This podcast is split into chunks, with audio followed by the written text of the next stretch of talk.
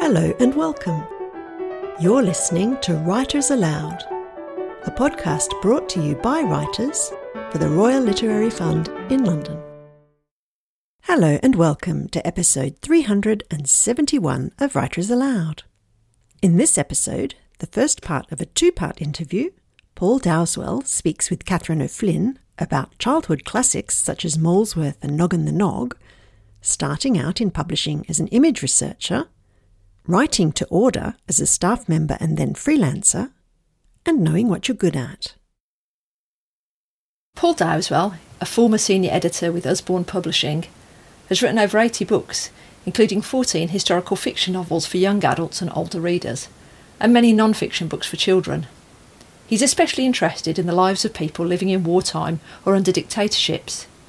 His book Auslander, about a teenage boy growing up in Nazi Germany, won the Italian Hamelin Associazione Culturali Book Prize and the British Trinity Schools Book Award, and won or was shortlisted for another seventeen U K and international book awards. Two other novels, Section twenty, about life under the East German Stasi, and eleven eleven, which follows the lives of three teenage combatants on the final day of the First World War, both won the Historical Association Young Quills Book Award. When not writing, Paul visits schools and festivals throughout the U K and abroad to talk about his books and lead writing classes. He's also taught creative writing at the Midlands Arts Centre in Birmingham and is a visiting professor at the Manchester Metropolitan University. Paul spent his early adult life in London, working at the National Sound Archive, the Science Museum, B B C Books and Time Life publications. He's reviewed for Carousel and Armadillo and has contributed articles to The Guardian, the Times Educational Supplement and the English Association, among others, and has appeared on B B C T V and radio to talk about his writing. Outside of work, Paul enjoys travelling and playing with his band in the clubs and pubs of the West Midlands. I met up for a chat with Paul at his home in Wolverhampton. Hello, Paul. Uh, so Hello, I, Catherine. So I thought um, we'd start off talking a bit about your early exposure to books and writing, because I'm always interested in the different paths writers have taken towards writing. And I suppose especially with writers for children, I'm always curious about their early contact with books and how it may or may not have shaped them. So my first question is, did did you grow up in a in a literary household? Were there were there lots of books around you when you were growing up? Yeah, I think there were. My mum, English and French teacher. Right. And she was a great reader. My dad wasn't a novel kind of chap, but he he had hundreds and hundreds of books about Japanese submarines and aircraft carriers and things like that. He's he's very interested in military history and also technical things. He's he's a scientist in the family, and that there was a lot of that, and we we absolutely were read to a lot when we were kids. And likewise, I think when I mean I've just got well, I've got the one daughter now, so she's twenty-three now. But when she was tiny, we always read to her. I think it's incredibly important to to read to children, and I mean, my dad loved trains, so we had a lot of Thomas the Tank Engine and Doctor Seuss, who who I still adore. I think he's a genius. Noggin the Nog, which I mentioned. That you like Oliver Postgate, don't you? I love Oliver Postgate. Yeah, yeah I, th- I think absolutely uh, Bagpuss and the Clangers and Noggin the Nog, they've all got that. And Ivor the Engine, they all oh. have that real melancholy but beautiful mm-hmm. atmosphere, and the writing is beautiful, and the ways to I, I absolutely love them um, and loved them as a child. There is a melancholy about it, isn't there? Yeah. I, I remember the first uh, episode of Noggin the Nog where, where he meets Graculus. If I ever had a tattoo, that's the tattoo I'd have, I think, Graculus. And Graculus is wondering where he came from, because he doesn't know, because he was found as an egg. And that, that's a really quite a profound thing to have in a children's story. We had all the books. I've still got all the books on the bookshelf. And then the T V thing as well, of course, which we'd watch. Yeah, uh, yeah. So, and so for you, you, you grew up in this house that had loads of books. And what were your what were your particular favourites then when you were little? Was it... Did you love the Thomas books as well? Or? I, not as much as my dad, I don't think. My dad's an absolute steam train fanatic, and the older I get, the more I can understand why people find steam trains so fascinating. Right.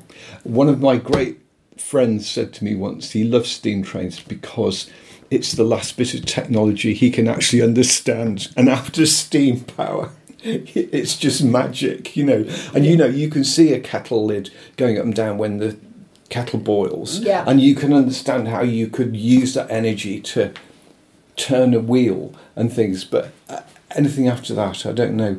That's a really good insight into why why people are fascinated by steam engines. I've never really understood it, but that is, it's true. It is the last piece of technology I think I could yeah, even yeah, remotely yeah. fathom. And, and you can imagine them having their own character, and they are such majestic things. Do you, have you been to the Millennium Point in yes. Birmingham? And they have this absolutely huge steam train, and it's just it's a magnificent piece of technology. Yeah. Um. So I can understand that, but I'm trying to think of the things that. I think when I first started to read, I loved Stig of the Dump. Oh, I thought that was brilliant. And then the other things I absolutely adored when I was a kind of nine, ten-year-old was I loved the Molesworth books. Oh, yes. Do you know those? I do. My my sister absolutely loved them as well. My old sister, she's she's a big fan of them. And so, yeah, they used to be around the house and she still quotes bits of them. That, yeah, me too, I'm afraid. But one of the things I loved about them, and this is something that I, I really kind of aspire to as a writer, is that Geoffrey Willans, brilliantly assisted by Ronald Searle, mm. you know, because the pictures and the words go together so, so brilliantly. He managed to produce something that, even though it was set in a British prep school in, in the fifties, he produced something that had this universal appeal. Because if you only had a vague notion of what Molesworth was about, you think, oh, that's not for me. It's about snooty boys in a boarding school, which it is. But I remember when I went to university, I had a very good friend who went to a, a comp in Crawley, and she loved those books. And my friend from Boston in America, who was over a, a year as a foreign student, she loved those books. And then my brother's boy in the nineteen nineties, he was like this anarchist punk rocker. He loved those books. So that's such a fantastic achievement to, to produce something that in the fifties, and of course they were written, you know, they were written for adults. They originally appeared in Punch. And then fifty, sixty, seventy years later, to still be appealing to people right across the sort of cultural spectrum. I mean, that's, I think, I think he was a genius. So I read a quote from you, uh, which if you don't mind, I'll read back to you. Sometimes that can be a bit painful, but I don't think this is anything painful in this. Uh, and you wrote, "The truth is it had never occurred to me to be a writer. I always thought that was something clever people did. Throughout school and university, I had been nothing more than mediocre, and I never considered myself clever. But I always wrote for fun. I kept a diary for years and only stopped when I started to write for a living." And I, I thought that was really illuminating, apart from being so brutal about yourself. It's very illuminating in this clear distinction it makes between a love of or even a need for writing on the one hand, and then on the other hand the idea, the notion of being a writer. And I wonder, you know, this isn't so much a question as just something to mull over. I wonder what it is that makes some people sure from such an early age that they're destined to write, and others like you, and as it happens me, just not really consider it as an option. It wasn't anything that ever crossed my mind, and or, or yours, it sounds like. Do you know, I think it's down to role models and, and your family. It's the same thing with, say, being a musician or an actor or an actress or whatever. If you've got somebody in the family who does it, it doesn't seem like a mad pipe dream. But I, I, I really, I kind of grew up thinking that writers were very clever people who'd been to Oxbridge and all that kind of thing, and, and that's that's where that was the writing class, you know, and, and I wasn't one of those people. Yeah. So from someone who never initially considered himself a writer, I wonder if you if you wouldn't mind talking a bit about about your route into publishing, because I think it's quite interesting, and then into writing itself and the path your career subsequently followed. You know, how did it all begin and where did it go then? I have, throughout my life, I have been extraordinarily lucky.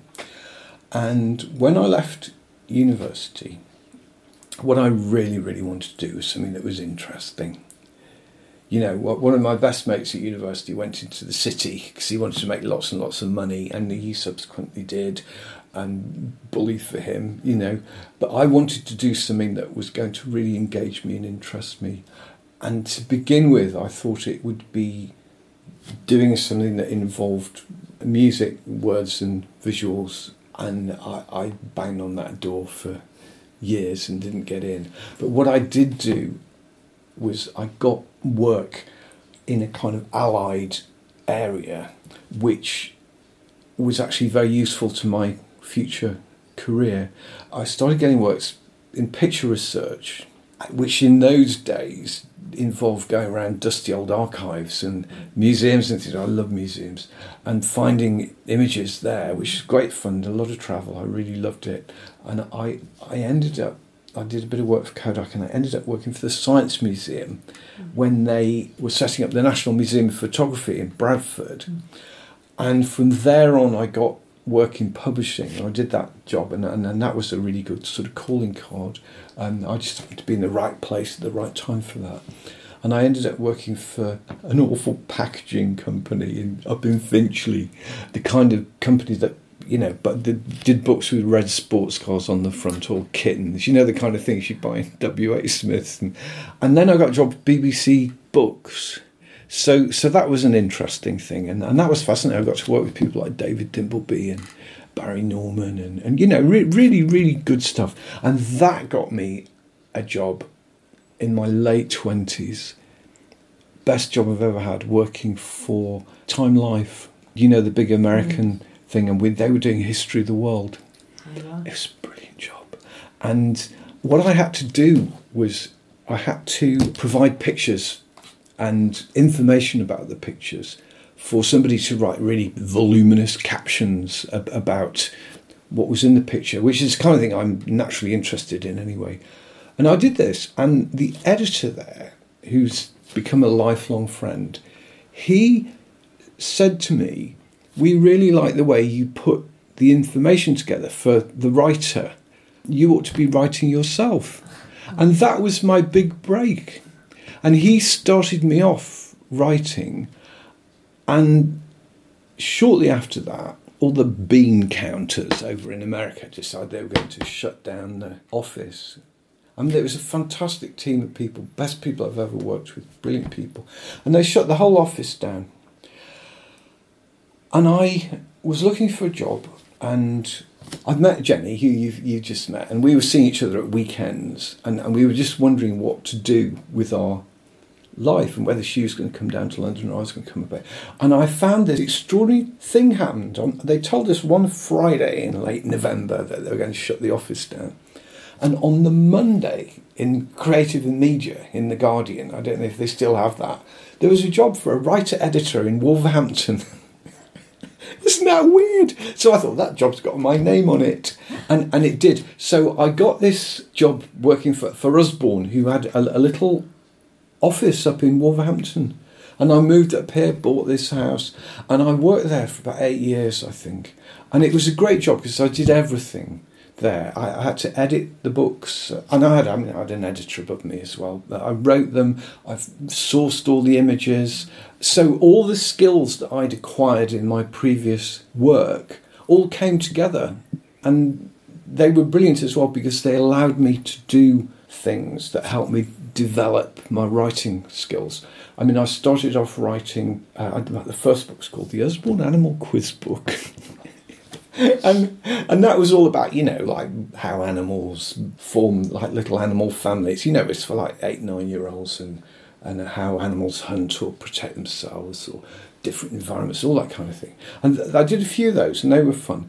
But then they let me write what they call narrative non-fiction, which, you know, where you have to write real events in a fictitious style. And I absolutely bloody loved doing that.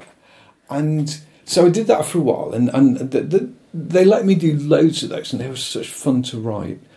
And I was always able to do something that helped me do something different. I mean, I wrote a whole load of spoof history books in the style of tabloid newspapers, which was, was great fun, great fun. And then after about eight years, I think the trouble is, when you work on staff, it's a bit like being a teacher. You know, the higher up the hierarchy you go, the more you have to be an administrator rather than a... Yeah. And what was happening with me was that I really wanted to write. I mean, I, I, I do think one of the great talents in life, the great skills in life, is knowing what you're good at. And I knew I wasn't cut out to be an editor. And I admire people who are editors. I find editors hugely helpful in my life. I love being edited. But I knew what I wanted to be was a writer.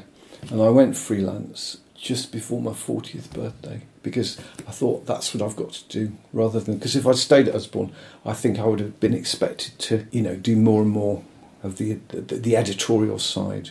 Because I'd worked in all these different... I'd worked in about five or six different publishing companies before I... went freelance, so I had all these contacts. So I kind of hit the ground running when, when I went freelance, doing non-fiction books. Yeah, well, I just want to say, because often when people say, you know, what were the most important books to you as a child, and, um, you know, people will say, oh, things like Swallows and Amazons or Oliver Twist, and but for me, uh, it's, it's Usborne books of detective guides. When I was eight, nine and thought I was a private detective, their little series of um, clues and suspects and fakes and forgeries, and uh, I absolutely they, they they were the most important books to me in my life. I still have them now, and so um, it's really funny meeting someone who worked for Usborne for many years, because for me they are like what kick-started my entire, you know, other life as a secret detective, which made me want to ultimately sort of write about it. And so oh, yeah, the, your children's books do that, don't they? Are they yes, they've got yeah, di- yeah, yeah, yeah, yeah. Isn't that yeah. funny? It yeah, is, yeah. Yeah, yeah. You know, and my first novel for adults was about a child detective that goes missing. So it's kind of it's the kind of thing I can't quite shake, and it's all the fault of Usborne books, really. And so you, yeah, just before your fortieth birthday, you thought um, you're going to go freelance. Is that when you started working then? In collaboration with publishers, developing ideas for books. Um, let me, if I can, um, another quote from you. you. This is you talking about sort of um, how you write and develop books at that at that point, I think. You say, my publisher has to make money from the books I write, and if they think my pet idea will have few takers, they reject it. But once an idea gets a green light, then I write a five thousand word synopsis, plotting out my story, fleshing out my characters. When this gets approved, I write the book. This way, I know exactly what I'm doing, give or take the odd new twist that comes out in the process of writing, and the publisher gets the book they're expecting me to write. So is that how you started working then, that kind of quite nice collaborative process with a publisher, or how did that evolve? When I first went freelance, I did non-fiction for four, five years. Right. And the way non-fiction, well, the way it worked twenty years ago was that the publisher has an idea, which I think they take to book fairs, and if it looks like there's enough interest in them, then they'll like... So, for example, one of the first things that I started to do, I did a series on inventions for Heinemann, I think. You know, like household inventions, travel, communications. You know, they, they did a whole series of four books that somebody had taken as an idea to, I think, a book fair, and it had got the green light. And then I get commissioned to to write... four books, sixty-four pages. So you plan them out and, and, and so that everybody knows exactly what you're doing. And that's how non-fiction generally works. So with Usborne, they wanted to build on this stuff I'd done on staff, on, on true stories, true stories of heroism and survival and escape. And so, so I actually produced books for them that were far more just words rather than words and pictures working together, and little paperback books rather than great big, you know, colourful, they're, they're those big Usborne books. The way it would work for that was, say I had to write escape stories, I'd have to write twelve escape stories that would appeal to nine, ten, eleven, twelve. And so I'd know roughly how many words and, and how many stories they needed. And then I would research those stories and suggest them to the editor, and the editor would say, yeah, that sounds good, and then I'll just go on and write it. But with novels, you're talking about novels. Mm. What happened there, and again, this is a fantastic stroke of luck, and again, it's I've been so gormless about things like this, but what happened was I'd done several of those Usborne true story books, and two of them on the trot were shortlisted for the Blue Peter Book Award, which is very exciting. I did one on heroism and then one on polar explorers. And a very kind fellow author at the Blue Peter Book Award suggested that I get in touch with her agent, or not her agent, a friend of hers who was just opening an agency. And I got in touch with them. And he said to me, because I was writing in this narrative non-fiction style, and he said, you ought to have a go at fiction. And I kind of thought, I kind of thought it would be difficult to transition from non-fiction to fiction. And I wasn't sure I was able to do it. But because I'd done this narrative non-fiction, I, and also because it was historical fiction, so I had to write stories within a framework of actual historical events. Yeah. I thought, yeah, I could probably do that. And I did, and that's how I got my first book, Contract as a Fiction Writer. That's really interesting, and that explained. I, I think it's, I think it's really good to hear as well that it wasn't that big a, a leap. You know, I think sometimes people think this is a whole different world from, you know, fiction and non-fiction. But for you, I mean, and that explains it quite well. That because there was there was some kind of context, not context, um, constraints there. You know, historical constraints, and so that felt slightly less scary than like yeah. inventing something completely. Yes. Yeah. And I also feel, probably going off on a bit of a tangent here, but I think that it's a very Darwinian world, being a, a writer. And I think what you've got to do is you've got to concentrate on what you're good at. So historical fiction was what I settled on. And I'm not sure I could write contemporary fiction. I certainly couldn't write science fiction or, you know, all the other genres. But, but I know that I'm as good as anyone else, I think, at writing historical fiction. Whereas I, I'm not as good as everyone else at writing contemporary fiction or science fiction, or I'm not saying better than other people, no. But you've got to believe you, you're as good as everybody else who's writing in the same field. Otherwise, why should people read your books rather than? Yeah, yeah, absolutely. And you, you don't know, sound you don't else. sound cocky at all. If anything, you know, saying I'm as good as anybody else. I'm sure you know, sure you're better than you know. Vast majority of people, so it doesn't sound um, it doesn't sound like you're beating well, yourself well, thank you, Cathy. That's that's generous of you. But you've got to think that, otherwise, why bother? Yeah, yeah, you've got to have that. I mean, I don't even mean that in a competitive thing, like you know, a footballer might think he was the best man on the pitch. I, I just mean it in a completely practical, making a living kind of a way. Yeah, and I think if there's one thing, if there's one thing writers are good at, it's being very clear on their own failings and limitations, often too much so. We, I think I think we can be too brutal with ourselves, but I think you're right, you have a very clear idea of like, no, that isn't my strength, I'm not great at that. And I mm. think being aware of the things you are better at is, is something you have, that a skill you have to develop, isn't it?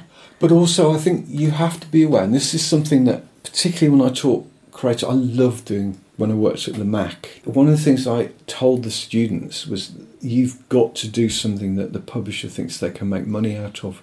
And that's not being a hack. No. You know, the publisher is not there as a conduit f- for you to showcase your talent to the world. The publisher is there to make money out of your ideas. And you've got to understand that. I was shortlisted for a book award quite recently. And one of the fellow shortlistees was a very, very nice woman who'd recently won the Carnegie. And she said to the kids, you know, it was a question and answer. She said to them, be awkward. You do what you want to do. And I've, I really felt like saying, you have to have won the Carnegie to say that.